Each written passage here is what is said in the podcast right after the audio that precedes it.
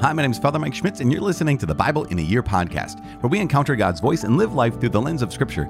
The Bible in a Year podcast is brought to you by Ascension. Using the Great Adventure Bible timeline, we'll read all the way from Genesis to Revelation, discovering how the story of salvation unfolds and how we fit into that story today. It is day 341. You guys, well done. Gosh, day 341. You made it this far and we are in Acts of the Apostles, chapter 20. We're reading second letter of St. Paul to the Corinthians, chapters 3 through 5, so three chapters today, as well as Proverbs chapter 28, verses 25 to 28. As always, the Bible translation I'm reading from is the Revised Standard Version, Second Catholic Edition. I am using the Great Adventure Bible from Ascension. If you want to download your own Bible in a year reading plan, you can visit ascensionpress.com slash Bible in a year. You can also subscribe to this podcast to receive daily episodes and daily updates. It is day 341. We're reading Acts chapter 20, 2 Corinthians chapters 3, 4, and 5, as well as Proverbs chapter 28, verses 25 through 28. The Acts of the Apostles, chapter 20. Paul goes to Macedonia and Greece. After the uproar ceased, Paul sent for the disciples, and having exhorted them, took leave of them, and departed from Macedonia. When he had gone through these parts, and had given them much encouragement, he came to Greece. There he spent three months. And when a plot was made against him by the Jews as he was about to set sail for Syria, he determined to return through Macedonia. Sopater of Beroea, the son of Pyrrhus, accompanied him, and of the Thessalonians, Aristarchus and Secundus, and Gaius of Derbe, and Timothy, and the Asians, Tychicus and Trophimus. These went on and were waiting for us at Troas, but we sailed away from Philippi after the days of unleavened bread, and in five days we came to them at Troas, where we stayed for seven days. Paul preaches and heals Eutychus in Troas. On the first day of the week, when we were gathered together to break bread, Paul talked with them, intending to depart on the next day, and he prolonged his speech until midnight. There were many lights in the upper chamber where we were gathered, and a young man named Eutychus was sitting in the window. He sank into a deep sleep as Paul talked still longer, and being overcome by sleep, he fell down from the third story and was taken up dead. But Paul went down and bent over him, and embracing him said, Do not be alarmed, for his life is in him. And when Paul had gone up and had broken bread and eaten, he conversed with them a long while until daybreak, and so departed. And they took the lad away alive, and were not a little comforted. But going ahead to the ship, we set sail for Assos, intending to take Paul aboard there, for so he had arranged, intending himself to go by land. And when he met us at Assos, we took him on board and came to Mytilene. And sailing from there, we came the following day opposite Chios. The next day we touched at Samos, and the day after that we came to Miletus for Paul had decided to sail past Ephesus so that he might not have to spend time in Asia, for he was hastening to be at Jerusalem, if possible, on the day of Pentecost. Paul speaks to the elders of Ephesus. And from Miletus he sent to Ephesus and called to him the elders of the church.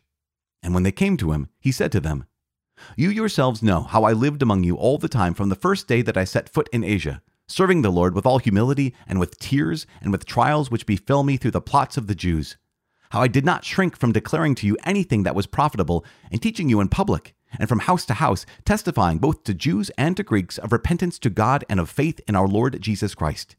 And now behold, I am going to Jerusalem, bound in the Spirit, not knowing what shall befall me there, except that the Holy Spirit testifies to me in every city that imprisonment and afflictions await me. But I do not account my life of any value, nor as precious to myself, if only I may accomplish my course and the ministry which I received from the Lord Jesus, to testify to the gospel of the grace of God. And now behold, I know that all you among whom I have gone about preaching the kingdom will see my face no more. Therefore, I testify to you this day that I am innocent of the blood of all of you, for I did not shrink from declaring to you the whole counsel of God. Take heed to yourselves and to all the flock in which the Holy Spirit has made you guardians, to feed the church of the Lord, which he obtained with his own blood. I know that after my departure, fierce wolves will come in among you, not sparing the flock. And from among your own selves will arise men speaking perverse things to draw away the disciples after them. Therefore, be alert, remembering that for three years I did not cease night or day to admonish every one with tears. And now I commend you to God and to the word of his grace which is able to build you up and to give you the inheritance among all those who are sanctified. I coveted no one's silver or gold or apparel. You yourselves know that these hands ministered to my necessities and to those who were with me. In all things I have shown you that by so toiling one must help the weak, remembering the words of the Lord Jesus, how he said, It is more blessed to give than to receive. And when he had spoken thus, he knelt down and prayed with them all. And they all wept and embraced Paul and kissed him sorrowing most of all because of the word he had spoken that they should see his face no more. And they brought him to the ship.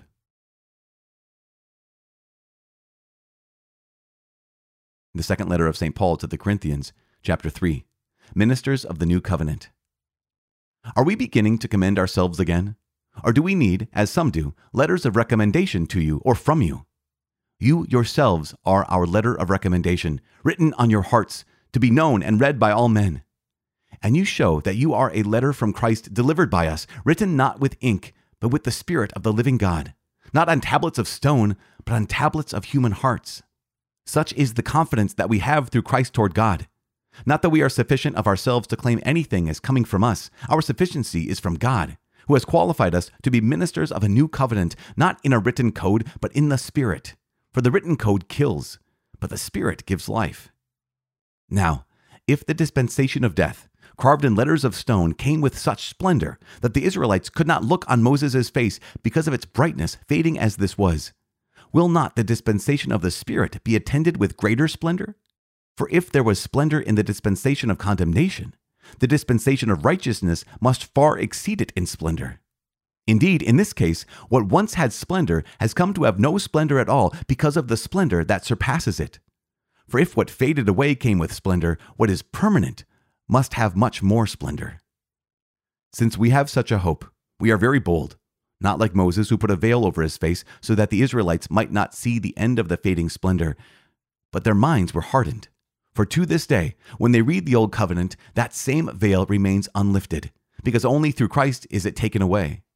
Yes, to this day, whenever Moses is read, a veil lies over their minds. But when a man turns to the Lord, the veil is removed. Now the Lord is the Spirit, and where the Spirit of the Lord is, there is freedom. And we all, with unveiled face, beholding the glory of the Lord, are being changed into his likeness from one degree of glory to another for this comes from the Lord who is the Spirit. Chapter 4 Therefore, having this ministry by the mercy of God, we do not lose heart. We have renounced disgraceful, underhanded ways. We refuse to practice cunning or to tamper with God's word, but by the open statement of the truth, we would commend ourselves to every man's conscience in the sight of God. And even if our gospel is veiled, it is veiled only to those who are perishing in their case, the God of this world has blinded the minds of the unbelievers to keep them from seeing the light of the gospel of the glory of Christ, who is the likeness of God. For what we preach is not ourselves, but Jesus Christ as Lord, with ourselves as your servants for Jesus' sake. For it is the God who said, Let light shine out of darkness, who has shown in our hearts to give the light of the knowledge of the glory of God in the face of Christ. Treasure in earthen vessels. But we have this treasure in earthen vessels to show that the transcendent power belongs to God and not to us. We are afflicted in every way, but not crushed, perplexed, but not driven to despair, persecuted, but not forsaken, struck down, but not destroyed, always carrying in the body the death of Jesus, so that the life of Jesus may also be manifested in our bodies. For while we live, we are always being given up to death for Jesus' sake, so that the life of Jesus may be manifested in our mortal flesh. So, death is at work in us, but life in you. Since we have the same spirit of faith as he who had wrote, I believed, and so I spoke, we too believe, and so we speak, knowing that he who raised the Lord Jesus will raise us also with Jesus and bring us with you into his presence. For it is all for your sake, so that as grace extends to more and more people, it may increase thanksgiving to the glory of God. Living by faith. So we do not lose heart. Though our outer man is wasting away, our inner man is being renewed every day. For this slight momentary affliction is preparing for us an eternal weight of glory beyond all comparison, because we look not to the things that are seen, but to the things that are unseen. For the things that are seen are transient, but the things that are unseen are eternal. Chapter 5 For we know that if the earthly tent we live in is destroyed, we have a building from God, a house not made with hands, eternal in the heavens. Here indeed we groan and long to put on our heavenly dwelling, so that by putting it on we may not be found naked. For while we are still in this tent, we sigh with anxiety, not that we would be unclothed, but that we would be further clothed, so that what is mortal may be swallowed up by life. He who has prepared us for this very thing is God, who has given us the Spirit as a guarantee. So we are always of good courage. We know that while we are at home in the body, we are away from the Lord. For we walk by faith, not by sight. We are of good courage, and we would rather be away from the body and at home with the Lord. So whether we are at home or away, we make it our aim to please Him. For we must all appear before the judgment seat of Christ, so that each one may receive good or evil according to what he has done in the body. The Ministry of Reconciliation. Therefore, knowing the fear of the Lord, we persuade men. But what we are is known to God, and I hope it is known also to your conscience. We are not commending ourselves to you again, but giving you cause to be proud of us, so that you may be able to answer those who pride themselves on a man's position and not on his heart. For if we are beside ourselves, it is for God. If we are in our right mind, it is for you. For the love of Christ urges us on, because we are convinced that one has died for all, therefore all have died. And he died for all, that those who live might live no longer for themselves, but for him who died for their sake and was raised.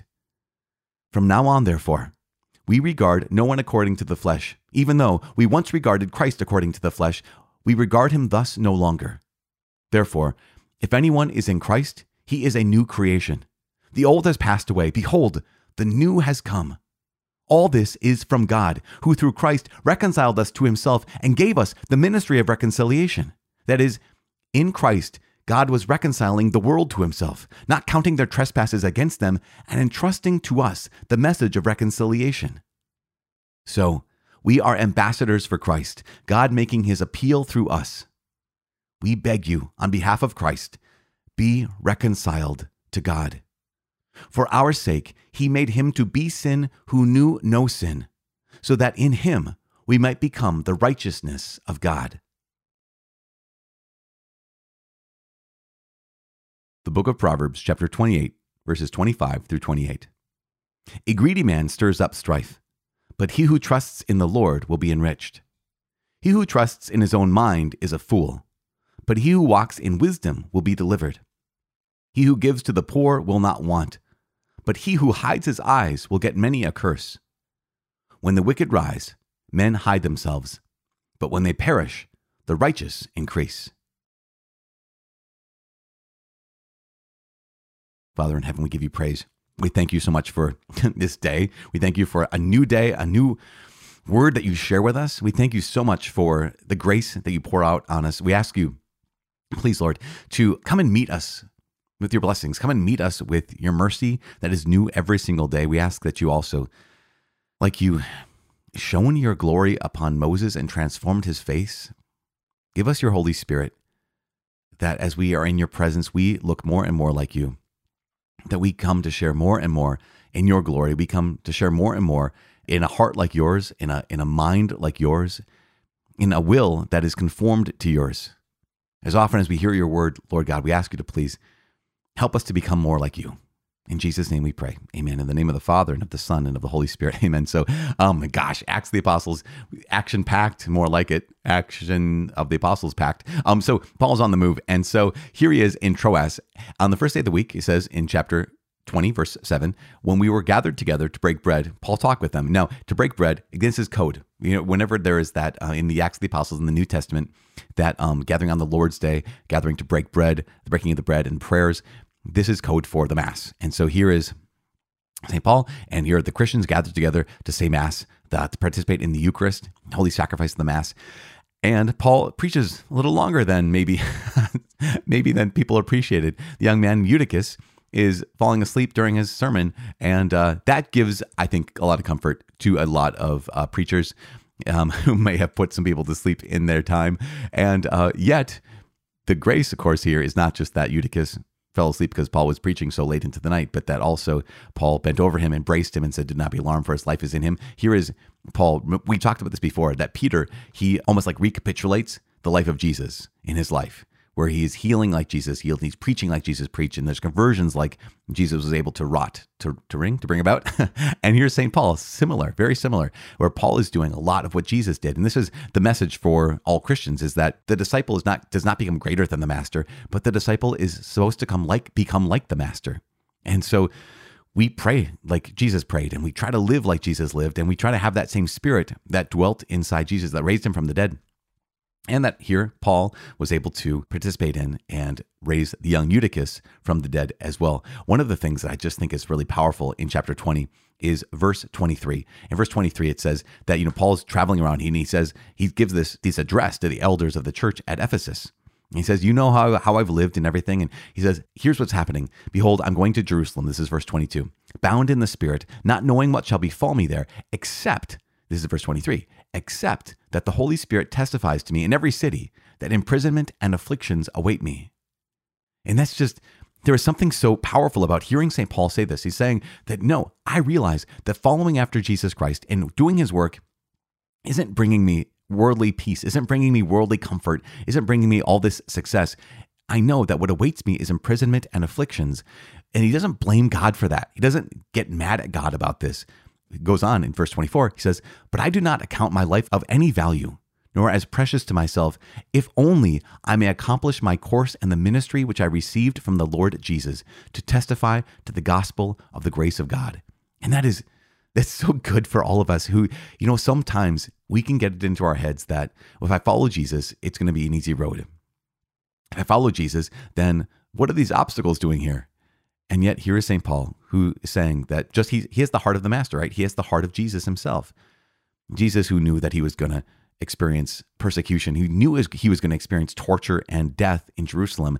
And nonetheless, he set his face like flint toward Jerusalem. And here's Paul doing the same thing, knowing that certain death, at least imprisonment and affliction, awaited him, and he still set his face like flint towards that destination. Um, at the end of this chapter, we have something that's just such a insight into who Paul was. You know, Paul, he writes these fiery letters sometimes, you know, in First Corinthians, like these fiery letters to the Galatians. And yet the people loved him because he loved them so well. At the end of chapter 20, in verse 36, as St. Paul is basically saying, You're never going to see me again. It says, When he had spoken thus, he knelt down and prayed with them all, and they all wept and embraced Paul and kissed him, sorrowing most of all because of the word he had spoken, that they should see his face no more. And there's something so powerful about that, that I, I know that we can have this maybe cold and antiseptic view of St. Paul, especially because he just sometimes he can rub people the wrong way, I think. You know, I know he's rubbed me the wrong way at times, but nonetheless, uh, he loved them and they knew that they were loved by him. They loved him back. And so this is why they, here they are weeping at the idea that they would never be able to see him again in this life. And that, again, it's a, it's a message for all of us that sense of the people that we are here to care for, that God wants us to take care of. Am, am I loving them the way they should be loved? Would they weep if this was the last time they saw me? And uh, I think of that a lot of times because I know I've worked with different pastors, I've worked with different priests and whatnot, and and sometimes one of the this is a little insight, a little inside baseball right now. Um, one of my thoughts was at times I know being like the the visiting priest or the guest priest, and the the pastor is away, and the staff's like, oh, we can relax now because father's away. And I remember thinking, I guess is that always how it is? Is that how it has to be? That when when the pastor's away, the people can relax. Is that mean that they're on alert when he's present? Does that mean does that have to be the case? And I've been so honored by my students and by the missionaries that I work with because there are so many times when I have to go away. And even if, if it's for a day, I'll come back and they'll say, ah, oh, we missed you. And I think, oh my gosh, Lord, thank you. Like I'm, I'm blessed in a way that I, I don't deserve that they're not saying good he's gone maybe they'd say that behind my back i don't know but i don't think i don't think they do they they're saying you know we're so glad that you're back we hated that you were gone from us for even you know a day. And I just feel like, wow, I'm participating a little bit in what St. Paul experienced in just being loved by the people of Ephesus. Again, that's not about me. I mean it more in the lines of uh, for us who serve those, whether you serve as a parent or serve as a boss or serve as a pastor in any way or shape or form. I don't know. I, I wonder if we should have that kind of relationship with those people that we serve that um, they miss us when we're gone instead of they're relieved when we're gone.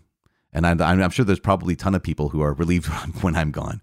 But uh, that's what I'm striving for to be like St. Paul, that, you know, people, you know, they know they're loved, I guess. Maybe that's what I'm trying to say. That was a random tangent. I apologize for that because St. Paul's second letter to the Corinthians is beautiful. I'm just going to be brief about this. St. Paul, ah, gosh, he says, he talks about the, you know, the first dispensation, the old covenant and the new covenant.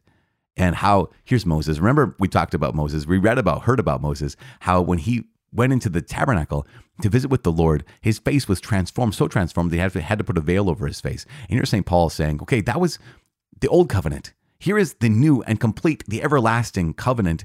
Should not we be more and more transformed into God's likeness? In fact, I love, oh my gosh, chapter 3, verse 17. Now the Lord is the Spirit, and where the Spirit of the Lord is, there is freedom, which is incredible line. Verse 18. And we all, with unveiled face, beholding the glory of the Lord, are being changed into his likeness from one degree of glory to another. For this comes from the Lord who is the Spirit.